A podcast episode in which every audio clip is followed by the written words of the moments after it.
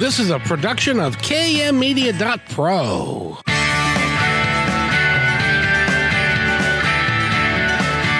Welcome back to Positive Talk Radio. Our goal is simple to explore evolving ideas one conversation at a time. So come on over into our world. I know you'll like it because on today's show, show, we get to feature a young lady that is from New York City or thereabouts. And she is a lecturer and a producer. She's a writer. And um, she also does, um, she's a cognitive, cognitive behavioral therapist. I wish I could talk. I haven't talked very much today. I'm sorry. Uh, in any event, she's here. But first, I got to talk to my friend Eric. How are you? Hey, good afternoon, Kevin. I'm doing fine. Happy Monday. Happy Monday to you. I did. I did. I had a very nice weekend. By the way, I got to ask you, um, when you read literature, what kind of literature are you drawn to? Is it is it Shakespeare? Is it um horror? What what what is your genre? Do you have one? I'll be honest, I mostly read uh, rock and roll autobiographies or biographies. I don't dip that much into literature, but I, I, have enjoyed some of the classics over the years, of course. I'm a big Sherlock Holmes fan, uh, for instance, so I've enjoyed all those uh, original stories. Um, and Oscar Wilde stuff is always good in my book um, and his book. but, exactly. Exactly. But well, uh, yeah, th- those are some of my faves. How about you? I end up reading a lot of uh, positive, you know. I, I really hesitate to even say this because the show is called Positive Talk Radio, and if uh, you know, and I and I read a lot of positive motivational stuff and that kind of thing, rather than which I really am supposed to do since I have a show called you know Positive you know Talk Radio. So sure, that's, that's what I do. I don't generally get into a lot of uh, uh, romance or, or, or I'll tell you what though. When I was younger, uh, Louis L'Amour was one of my favorite writers. Oh, my grandpa as well. He he loved Louis L'Amour stuff. All yeah. like cowboy fiction, basically. Exactly, cowboy fiction, yeah. and and John Wayne played several of his characters in the movies and and stuff like that. So that that was a lot of fun. Well, we've got an author today, and she's got an unusual genre that we're going to talk about a little bit, and also all the things that she has done in her life and uh, continues to do today. So her name is Mo Moshaty, and she's she's. Uh, joining us from New York City. I understand it's the weather is not good there. It's not great. it's not great. It's not great. That's why I was like, is my lighting okay? Because it's pretty desolate outside. It's very post-apocalyptic today. What's but we're doing, doing okay. It's uh we were in a severe thunderstorm. First it was a watch and then it was a warning and then it was like please don't leave your house. So oh, so we're I'm cozy inside. We're doing good. Well, that's good. Now, um, I haven't been to New York. Is New York one of those places that, like, I've been in, like Arkansas, which is Tornado Alley, mm-hmm. Oklahoma, and they, uh, when you're watching TV in the bottom corner of the screen, they'll have the different counties in your yep. area. Yep. You have that too? Yeah, yeah. We've got the ticker that goes by like these five counties should not leave their homes. like we have that. And I've been in Little Rock during hurricane season not nice. no, I don't know how people sleep. my my watch went off. I don't know. Please. I don't know how people sleep in in those environments because you know it's dark outside. Yeah, it can be raining or hailing, and uh, and you look at the TV and suddenly a county will go red. Mm-hmm. And I traveled a lot, and so I had no idea which county I was in. Yeah. And so it's it's really frightening when when the your county goes red, and then this little voice comes in and says, eh, "Go to your basement now." Yeah, yeah. this is not a drill. Please yeah. try to survive well, what I like about living in New York, though, is that we're we're not in a natural disaster state. Not until the wildfires started happening. Um, we're not a natural disaster state, so we don't see. We'll get tornado watches, but I, knock on wood, have never lived through a tornado um, in the area that I'm in. So no mudslides, no earthquakes. I think we're doing okay so far. So it's, it's kind of similar to what we get out here, which is nothing. Yeah, we, we get You a little get rain. rain, right? Yeah, some, but like today, it's it has it rained. uh, I think one day in the last three weeks. Oh, well, You're doing good. We've had a pretty wet summer, but other than that, we're doing we're doing okay. We're pretty. It is summertime here, and and don't tell anybody though, because we want we want you guys to stay right where you're at. Uh, we got enough. okay. you So got it. You got so, so let's talk about you a bit and Sure. uh and where you came from and where you started writing and uh and all of that because it's it's very interesting to me the thought process and the and the process by which you become a writer and you've got a book that's good that's coming out Mhm. and we want to talk about that and uh, you've got more projects in the works and you also do screenwriting screenwriting and also producing and Yes. all kinds of stuff so Yeah, so- I always have something going on, which is good. I mean, I'm I I have a lot of projects that I just like having my hand in. I I just do. I always like to have like irons on the fire because as a creative, you don't want to get bored doing what you we're supposed to love, right? So you always want to have a place to pivot to. So I'm always doing at least four or five different things just to keep my brain busy. when do you have time to sleep Um, what is the sleep you speak of? I'm not familiar with the term. Um, I I do. I sleep uh occasionally. Um, but mostly like I it's really like trying to fit your writing into the nooks and crannies of the day. It's like, you know, I've got this hour and a half to write something. Let me get that down. So it's it's kind of um by like a like a piecemeal kind of thing where you can only like give out a little bit of energy at a time to specific projects, but it gets the job done. now i've talked to authors including a 15 year old young lady hmm who will sit down and write a thousand words an hour I, and i've talked to someone like that i've also talked to somebody that it's like really it's like the agony and the ecstasy it's hard and they- have to really struggle with it what's your process like Oh. I wish I had a process. I, you know, I do have a process, but um, I wish it was a lot more consistent than it is. My process is usually if we're talking about gearing out and writing a short story collection, which is really where I that's the kind of tack that I hang my hat on is short form. When I'm sketching that out, my process is a lot of my characters and my stories come fully formed. So it's kind of building the story around a particular scene that has popped into my head. Like, I want to tell this story. This is what I need to see on the page. And then what happens to them after that, or what came before this. So I'll always outline, you know, my acts in the story, whether it's three act story or a five act story, where you're getting who this character is and why they're here. And then what the rising action is, like what's happening to them. How do they get to this climax point, which is usually the the high actiony point in the middle, and then the falling action. How do they get out of it? You know, what happens after this big climactic event, whether it be emotional or physical or actionable for them, and then you know what is the denouement? What is the closing arguments, so to speak, for the the story? And I'll sketch that out for every story that I write. So every story has an act or a beat um, to it before I actually even begin writing. And sometimes if I get really uh, into it, I will make uh, character bios for all of the characters that are in the book. And this is things that people don't see. Nobody's going to see that.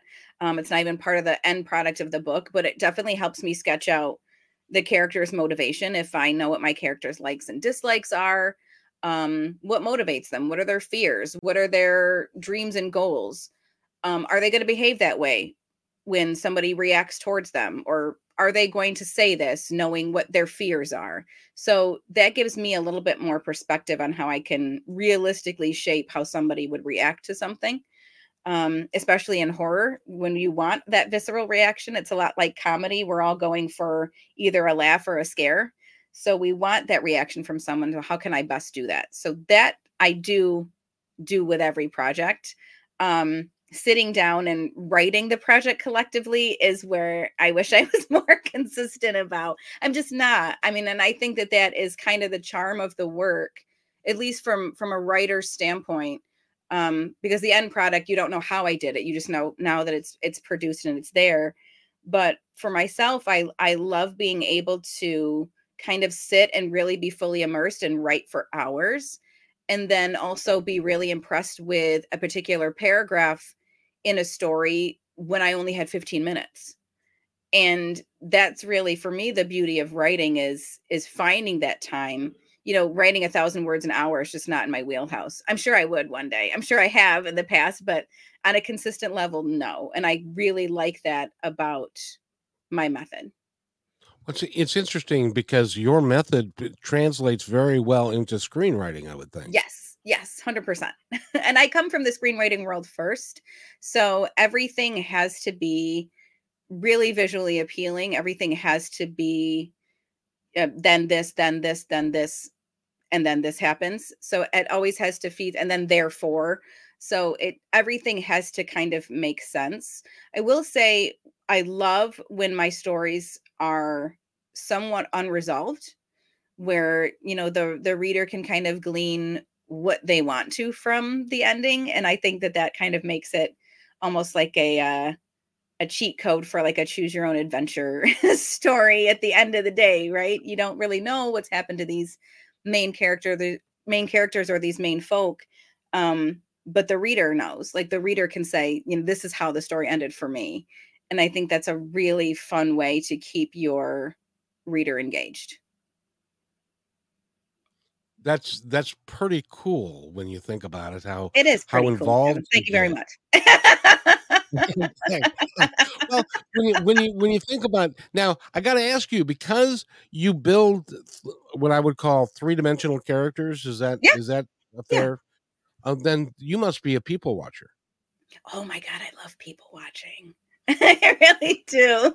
I really do. And I will take you back to if we're talking about um just kind of where I came from and, and getting there. My sister, um, I have two sisters. We're all five years apart. My oldest sister um, and I can, we're just very opposite people. But my middle sister has always been my buffer sister. So she gets along with my oldest sister and she gets along with me really well.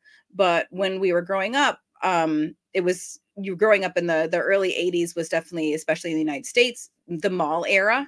We were always at the mall. There was so much to do at the mall. And my sister and I would people watch. And it would be like my mother would go into like Barbara Moss or like Peebles or something like that, or Dillard's, you know, and would and she didn't want us hanging around and like agonizing and being like, when are we leaving? So she would leave us on a bench outside. We would be, the, you know, she would grab the wallet, but we would be the purse holders. So we would have to like kind of sit out and wait and my sister and I began just like making up, and this is like not new. Everybody's probably done this, but my sister and I used to just make up like what people were saying or what people's backgrounds were, just complete strangers, and giving them giving them these like just incredible backstories and who they are and this is a secret agent and this is actually like a nun on the run and this is like this you know this and the other thing and i think that i really started to process that and utilize that within my my screenwriting work based on you know how fun it is to create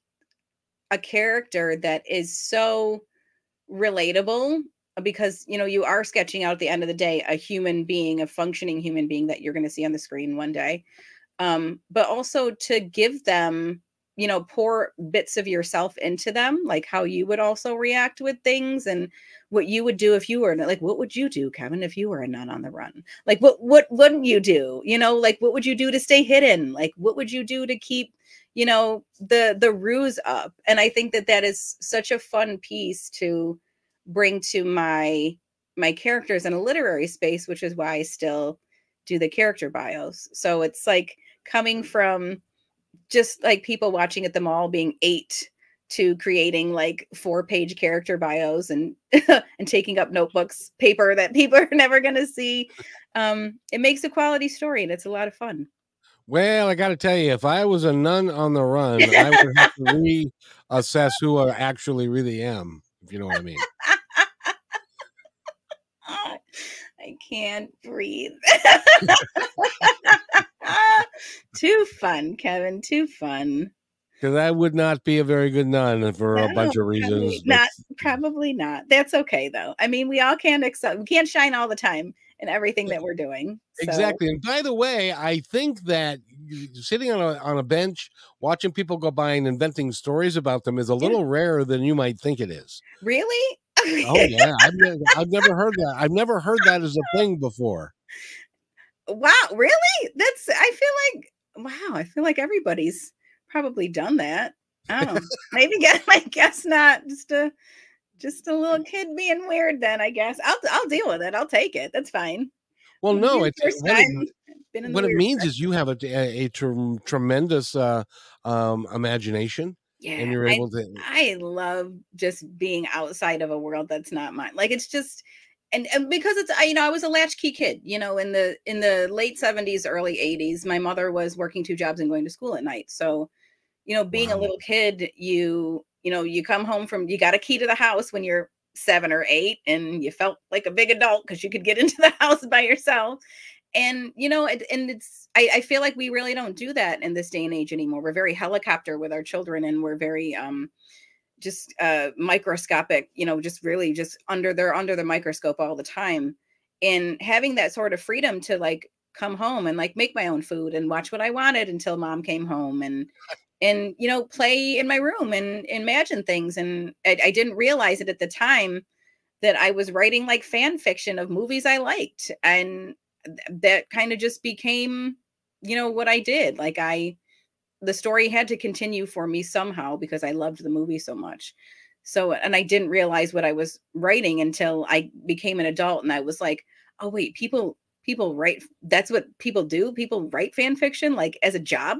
and I was like, where can I get that gig? Because I've been doing this for my whole life, which I think is, is so great. And I think that speaks to how much fun people have with your art and and have with uh you know something that became very embryonic in your head as a character or as a story and people just gravitated toward towards it and and latched onto it and needed to continue the story for themselves. I love fan fiction in any genre. I just think it's it's such a respectable way sometimes um to to i read some very questionable fan fiction. But i think as a whole um it's such a hat tip to to creatives that you loved their work that much and hopefully you know i said you know the day i, I that i feel like I can i can retire is that one of my my characters will be a, a funko pop doll and i'll be satisfied with that and i will lather rinse repeat and and hang up my pen. Um i think that would be a really fun thing for me to do but i don't know what was the question? What talking about again that was so long ago. I'm not sure. it's been 84 years.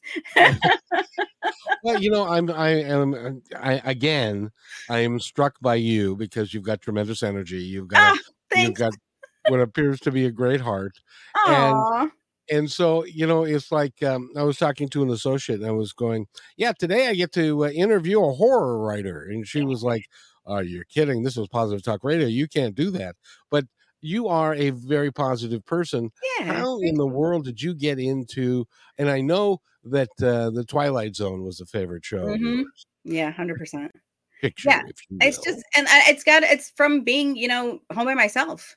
And when when Cinemax and HBO and and cable came around, because and I, I'm dating myself here, but I don't care. I'm 46 years old. I remember when MTV first came out, you know, when the, the first day of MTV, I remember that. Um, in the early, I think it was 81. But yep. as cable started to roll out, nothing was off limits as to what time things were playing. Like we didn't have prime time then. Like we in in in in movies or cable schedule structure, we didn't have that. We didn't have the the horror things on or like the uh the uh, more adult things on until after kids went to bed. That wasn't like till later in the 80s where people probably started to say to themselves, we should probably put these things on a little bit later because there's kids. But I remember vividly coming home from school and the howling was on. And oh, yeah. I love a werewolf like I love werewolf movies. I love the whole universal monsters in any way I can get them and I remember watching that, like sitting down on my couch about 3 p.m., coming home from school and watching that. And I loved it. And I loved being scared. And I really kind of dissected as I got older, you know, getting into like creative writing courses in school and in you know in junior school or middle school and then in high school and just kind of seeing like what scares me like why is this story so good what elements did it have in it and i didn't realize at that point that i was basically teaching myself through horror movies how to write a good story. And i i see that now and someone had mentioned that to me um a couple months ago before my book had come out and they were they um had reviewed it and they were just like you know you must have this is from a kid who sat there and watched scary movies you can tell. And i was like how can you tell? And they're just like because your story structure is really strong for a scary movie like it's very visual it's got all the elements that i like in it and i was like i guess yeah. I guess that's where it all kind of came from was was watching those scary movies and i think for me um when you're a kid who is having to spend a lot of time alone whether it's you know your parents job or um, and my parents got divorced when i was very very young um, had a very tumultuous childhood up until that that divorce and i think the escapism was really big for me in reading horror books really early and then cable coming in and syndication coming in and getting those horror stories and watching those horror shows like dark shadows and stuff like when I first started watching Dark Shadows, I was like, what is this? I want all of it. I need all of it. It's so campy and it's just fun and it's dark and it's crazy.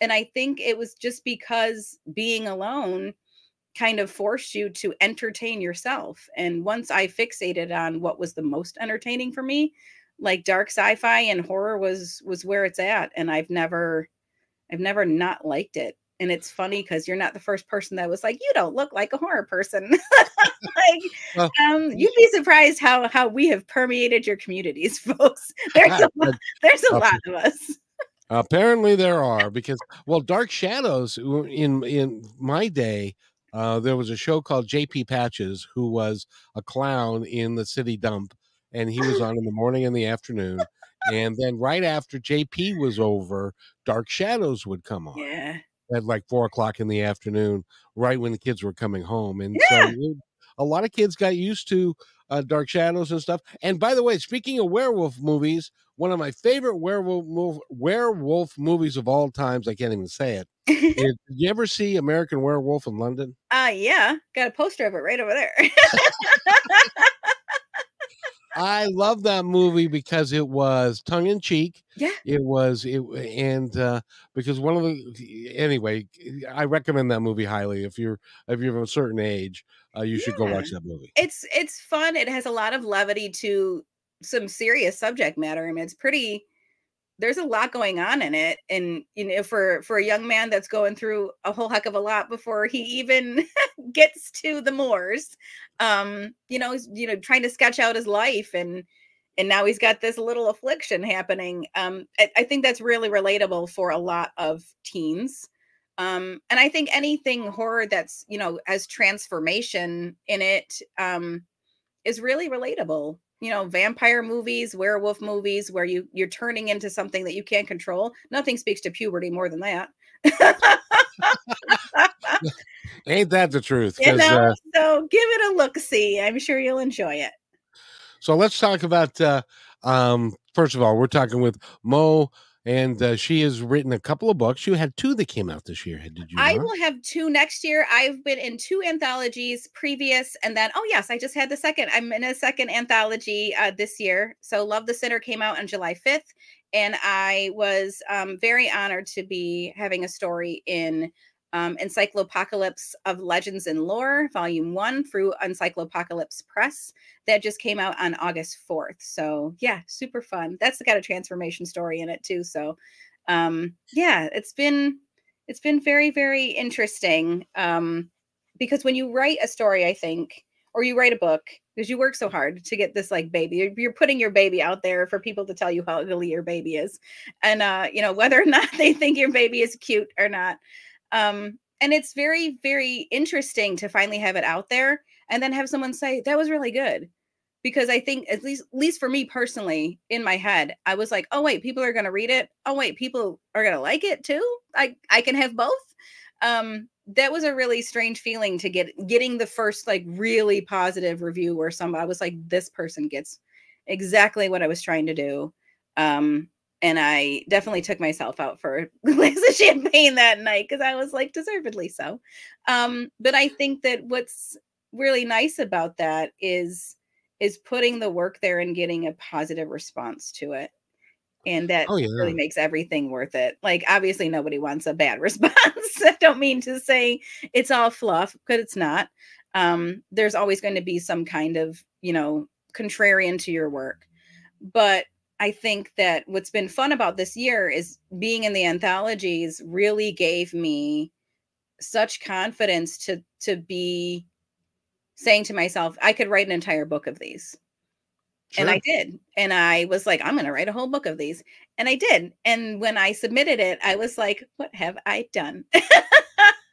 and then, you know, it came back um, a really positive response about, um, and Brigids Gate has been just great. Um, and to to know that I presented them with eight stories and they got halfway through the first one and offered me a contract. Um, that's wow. really nice to hear. Um, that's, that's also that's also unusual, by the yeah, way. Yeah, super complimentary.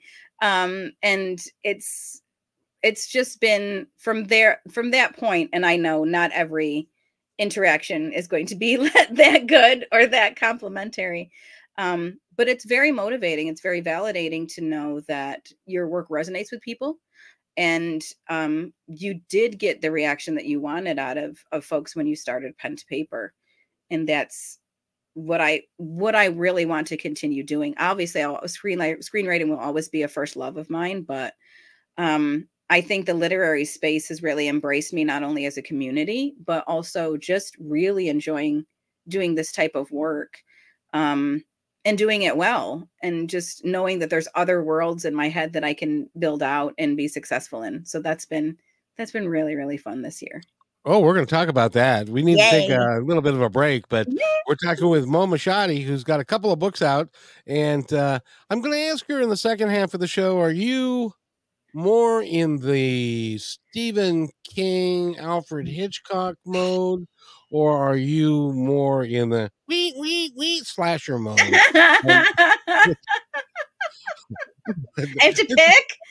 Kevin, I thought well, we were friends. you can have it all. But I also want to talk about your your work as a cognitive cognitive behavioral therapist and some of the things that you've seen in in your life yeah, and sure. uh, stuff like that. So we're going to take a break. You're listening to Positive Talk Radio on KKNW. 11:50 a.m. and we'll be right back. Hey PTR loyal listener. First, thanks for being in my dream. And second, I have a new concept in business to share with you. It's called socialpreneurship. So, what's that? Well, it's the idea that any company designates all profits beyond expenses to be awarded to a local or international charity or project which is working to achieve good in the world. KM Media is such a company. We believe that it's important for us to give back whenever possible and to make great things happen. So I hope you'll join us in creating this new business model that will positively impact all of us. In the next few weeks, we will lay out the plan and begin our fundraising efforts. So stay tuned for more details right here on Positive Talk Radio.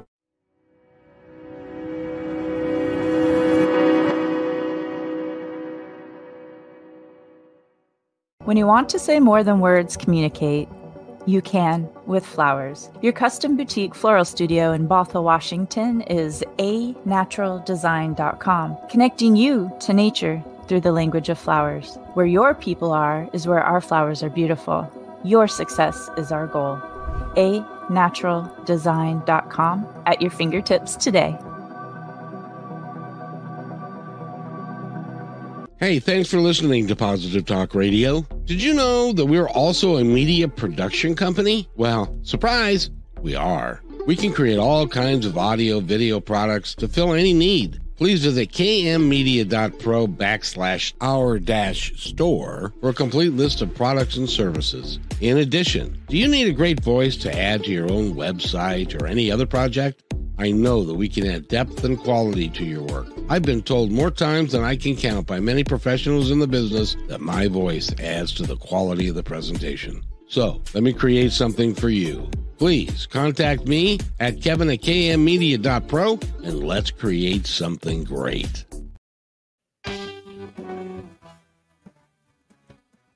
And welcome back to Positive Talk Radio. My name is Kevin McDonald. I get to be your host today, and I hope everybody is doing well on this Monday morning. Monday morning, oh boy, Monday afternoon, and it's almost it's Monday night where um, Mo is. She is in New York, and so she's a ways away.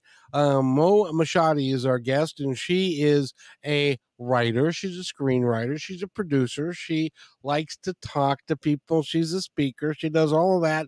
Um, you know, Mo, I got to ask you, what's your favorite thing to do? Is it standing up in front of an audience? What is it? Oh wow. Uh um you know my favorite thing to do is you know I love writing, I love creating stories. My favorite thing to do is really lecturing. I really, really love speaking to people about horror cinema um, and kind of marrying that with mental health, which is my behavioral sciences part of my background in academia. Um, and when I get to marry both, I mean, I think that's a a great a great way to see my kind of eyes bug out and my kind of get really excited about what I'm talking about um, and really animated as if I'm not animated enough.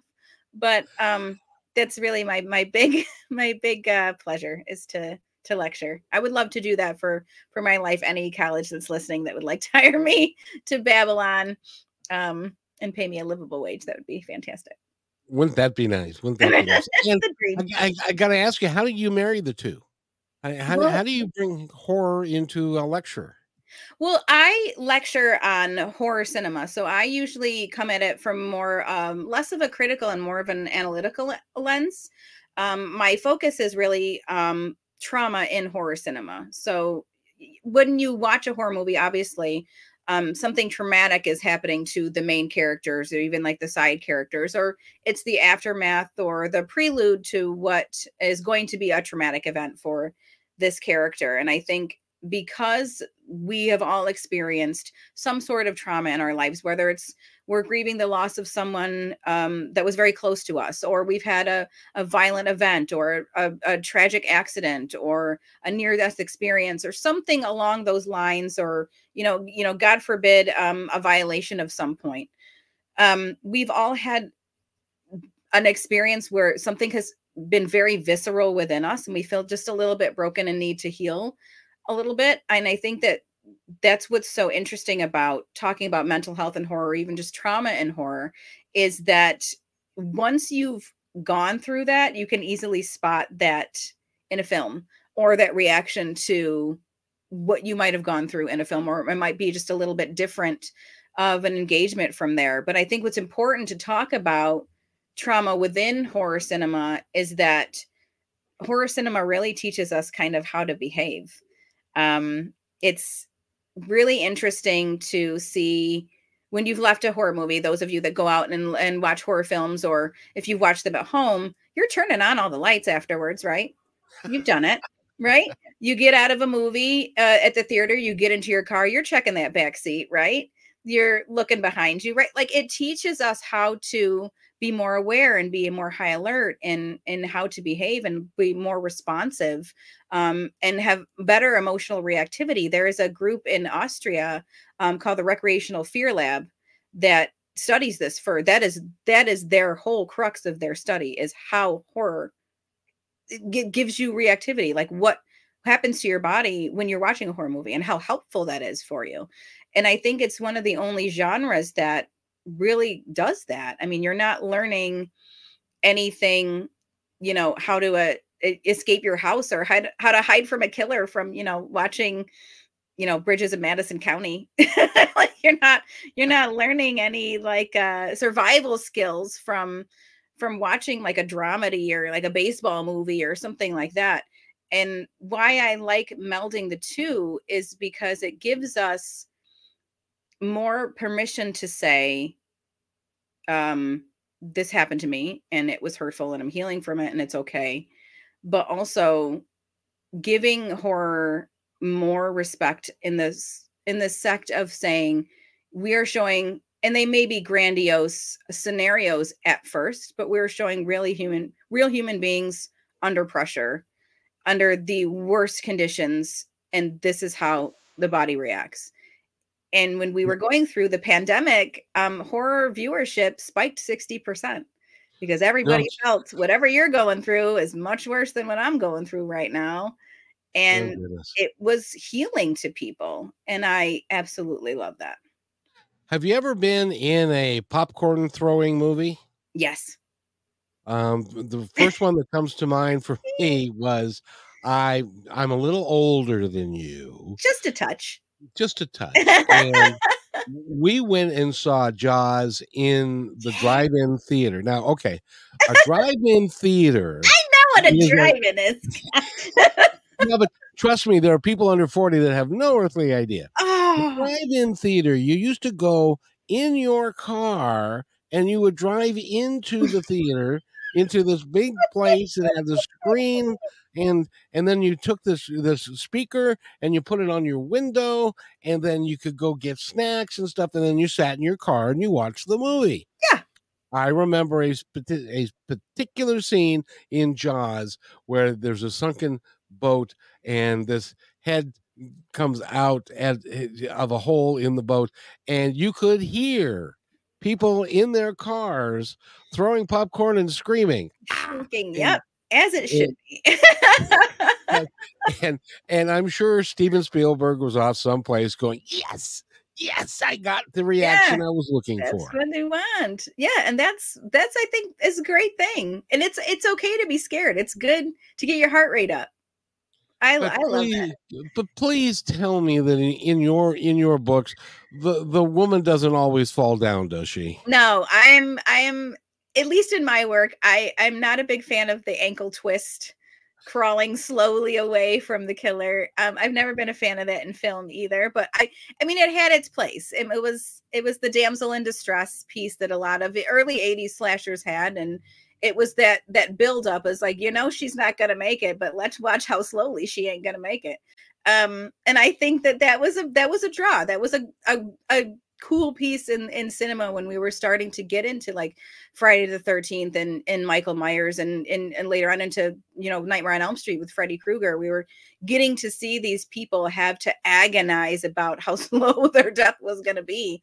Um, and that is exciting for for the viewer because we know as the viewer in those instances that one of one of you ain't making it out. But we're almost ahead of the story, right? We're ahead of the victim. We know what's going to happen. Um, so for us, it's an exciting piece. So I mean, I I get it. It had its place.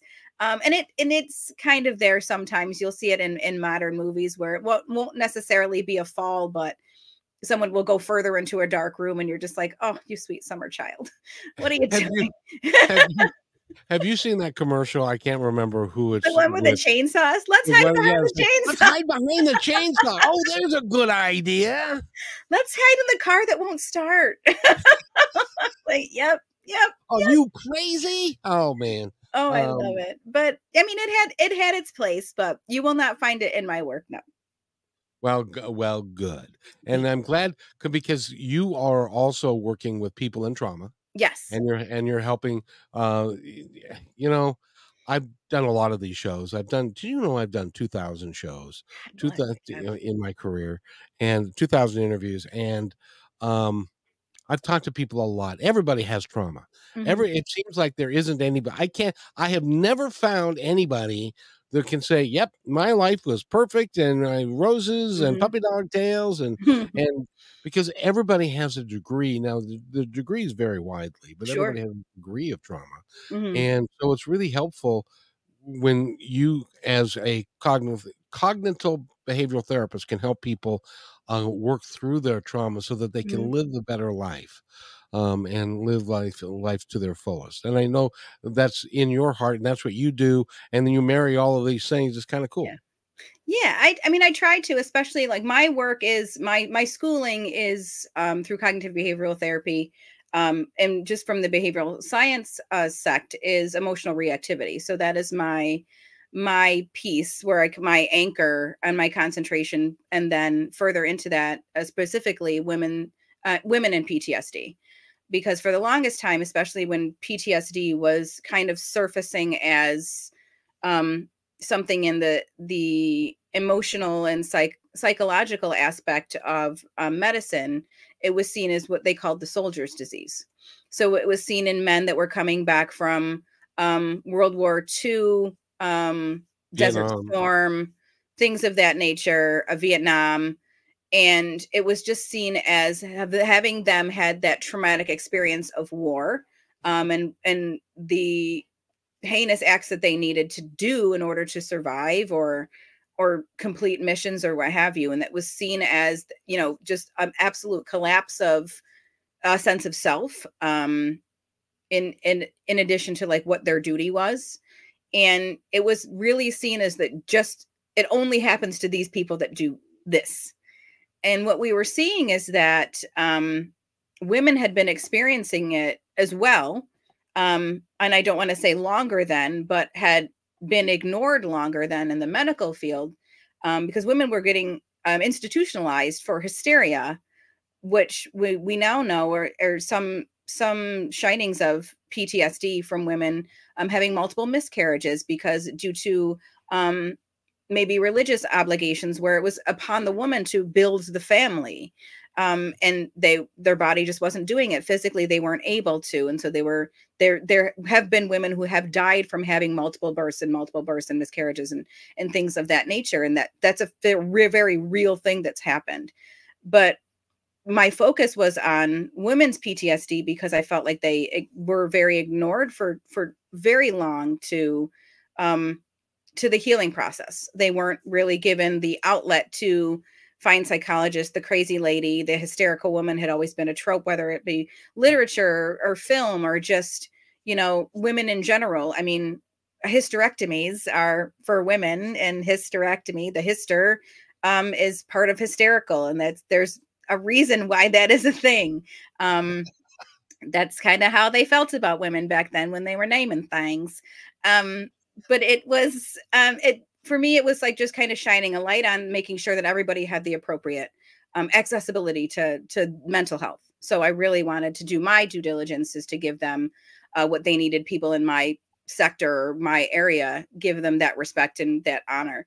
But what I really started to see in in that is that I started to come from a very gendered space about it, and I started to get very fen- very uh, um, offended by people not immediately recognizing women also having PTSD. Um, and then I started my further work in behavioral science and really just concentrating on trauma as a whole. And and as you said uh, just a few moments ago, there's not a human being in this this world who hasn't experienced some degree of trauma. So yes, my mm-hmm. concentration is definitely still on women in, in trauma.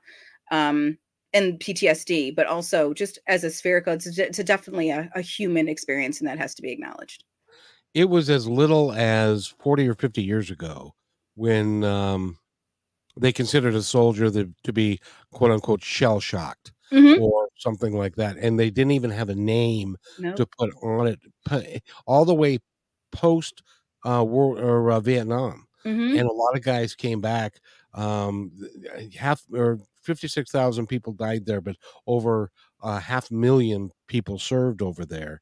And all of them saw horrific things. Mm-hmm. And they came back and it took them years, and in some case, never. And which yeah. is also why the suicide rate in, amongst 100%. the military or former military is very high. Mm-hmm. And it's, it's, it's, so I'm applaud your work because we're just now learning that PTSD can be caused by a, a, a dysfunctional sexual relationship. It can be caused by by physical abuse and mental abuse. There's all kinds of, and, and, to some degree or another, I think that we all have. We can all point to an instance in our life when we felt like that we were having that. Yeah, we and, all have an origin piece. Yeah, hundred percent and the sad thing is that there are women walking around. I'm I had interviewed one just the other day that um, she had a horrible experience 20 years ago and she buried it in her mind mm-hmm. because she couldn't bear to live with it mm-hmm. on a mm-hmm. day-to-day basis but it came back to come came back to haunt her mm-hmm. and she it took her a long time with a lot of work from very loving people to be able to get her to get through it to understand what it was that she went through and then to be able to to get past it. Yeah. And so this is this is a big deal. This is a big thing that's going yeah. It's a it's a new. it's a very strange piece because you also have something called cptsd which is complex post-traumatic stress disorder which is from ongoing incidents. Usually post-traumatic stress disorders from one origin incident whether it be a robbery um, a violation of self um, abuse something that was very chaotic or eh, eh, one singular event where you have something from like CPTSD, which is continuous events. You are living within this trauma constantly, and it's very linear. It's, you need to survive through it. And that might be somebody who is, you know, living with an abusive partner or a child living with an abusive parent. That's they, they have to figure out how to survive and emotionally react within this situation that is not going away. And I'll tell you, there's a lot of adults that are experiencing that, whether it be, you know, their partner, their their family that they're supposed to depend on. Sometimes it happens in in the workplace when we have, you know, in America, we have this this very um I think it's a very generational thing where we just don't have it anymore, where you were at a job for 30, 40 years and you got the pension and you left um, we still have that mindset where it's like we have to stay in order to survive. And here in the states, our our retirement age keeps going up and up and up and up and up and up. And you know we're going to be 80 by the time we can collect on anything. Um, it's soon it's soon to be 70 years old. Yeah, and it's, in, it's in my crazy. world, in 70 years old is you, you is way too late, way too late to work, because your your body between six. this is something I know something about. Uh, because between 50 and 60 you start losing muscle mass and you, Yeah. and between 60 and 70 you start to decline between 70 and 80 the decline is more pronounced Mhm. and uh, if you can make it to 80 and and stuff like that so it's it's really is pronounced you know and i wanted to bring this up because it there are people running around who are alive today that they didn't do this my, my sister was a bank teller Mhm. in in a bank. Guy walks in with a gun. He he um he um pulls a robbery off. Doesn't get outside the door. The police come in, shoot him dead in the bank. My my relative witnessed the entire thing. Nobody came to her and said, "Why don't you take the day off?" Why don't she finished working the day of that and nobody nobody was there saying we need to get you some help and some counseling so that you can get through this so she Mhm. ended up wearing it and but it affected her forever Yeah. And I, and I that's how it used to be Yeah, I mean, I feel like as a as a child, and again, dating myself here in third grade, we all sat around um, in our classrooms in 1986 and watched the Challenger take off. oh my And a bunch of kids in school saw the Challenger explode in real time.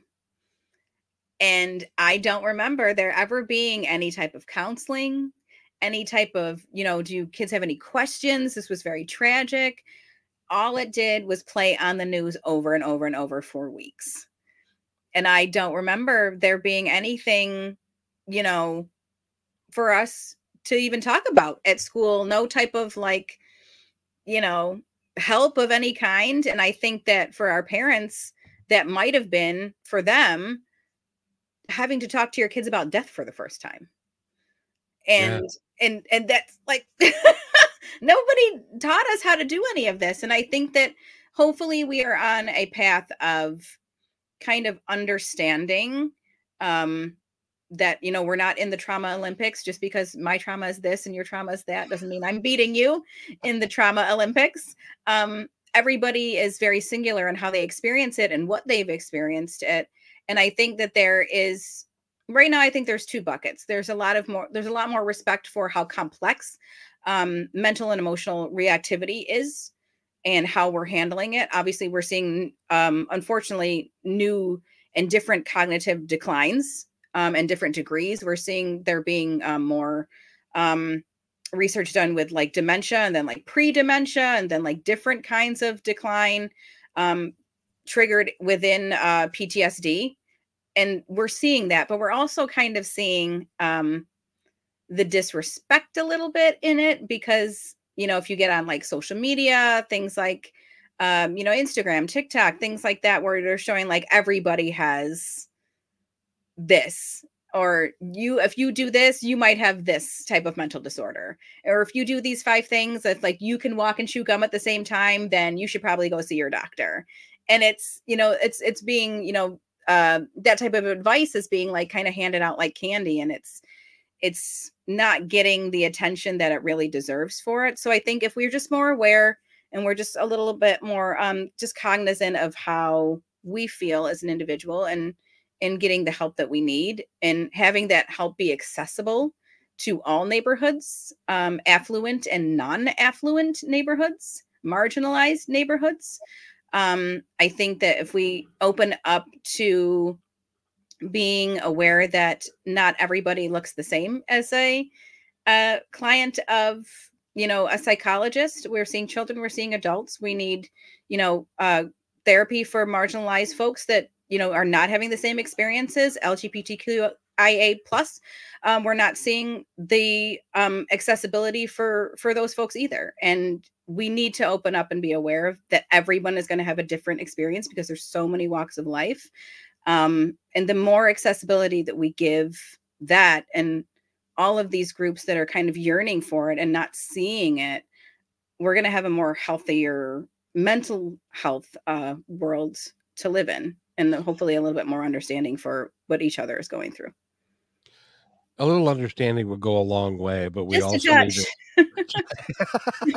and it would go a long way, but we also need to. You're right to have enough mental. We're finding out that mental health is, I think, is going to be one of the major major issues going forward because we're discovering the hidden nuances of how difficult it can be for and you then you start talking about postpartum depression you start mm-hmm. talking about bipolar you, and all of these things that are they're coming and and people on the spectrum yes. and stuff and we all need uh, to understand that we are all one and that we need to help each other and i really wish that we as a people would say enough we want to make sure every kid in this country gets fed. We want to make sure everybody has a shot at a good education. We want to make sure that all these things are happening mm-hmm. rather than to say, well, you know, this is a capitalist country. And if you can't make it on your own, you ain't going to yeah. make, you know? You know, so, there's anyway. a lot of in my days we didn't. And it's like, well, what rock have you been hiding under for the last 40 years? Like, it's not your day anymore. Like, it's, Ex- you know, it's for me, it was like, in my day, we were just the talkative kid in class. It's like, yeah, I used to get that on every report card. Monique talks too much in class. You know what? Monique has adult ADHD. That's what was happening to her. She didn't get the focus that she needed as a child about, you know, attention deficit and hyperactivity. And here, here we are, you know, years later. But hopefully, and that wasn't even when I was in grade school. That wasn't even a thing. They had no idea that that, that didn't even come up. By the way, we've we've been talking with Mo your last name? Moshaty. I, knew, I knew that. Not machete. Machete. machete. and, and she's got two books that have come out this summer, and uh, the encyclopedia yeah, I can't I'll even say, for that. You. that That's too long for me. So the newest one that has just come out on August 4th is called The Encyclopocalypse of Legends and Lore Volume 1 from Encyclopocalypse Publications. And then on July 5th, my first novella, my short story collection, Love the Sinner, Eight Disquieting Stories Bound by Sin, um, was released through Brigids Gate Press. And I want to thank you for being here. You are a delightful human being. Do you know oh, that? Oh, so are you, Kev. I have so much fun when we chat. I, I love this. This has been great.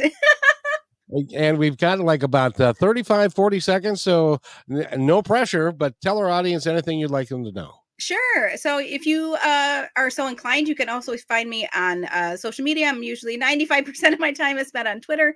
You can find me at MoMoshaty there. You can find me at momoshaty.com. My horror collective, Nyx Horror Collective, you can find information about us on Nick's NYX horror.com and about our 13 minutes of horror challenge you can find on 13minutesofhorror.com we'll be putting new information about our newest film challenge coming in 2024 hopefully streaming on Shudder again as well um, there in the next coming months. And by the way, if you missed any of that, you can this episode will is will be on well, it is now on YouTube, Facebook, and Twitter, which actually Twitter's not even Twitter anymore. Did you know that? It's X or uh, everybody's still calling it Twitter. So you just go to your heart's delight, Kevin. You just keep calling it Twitter. It's fine. X.com. I no one is calling it X. I think that's a terrible name. It is. For, you can't even trademark it. It's just no. So anyway, Mo Moshaty has been our guest, and I want to thank you so much for being here. It's such a pleasure to have you. And likewise, I look Kevin. forward. I look forward to having you back. Yeah, you we will do this again. Thanks so much we for will. having me. And by the way, take care of each other because each other's all we've got. We'll see you.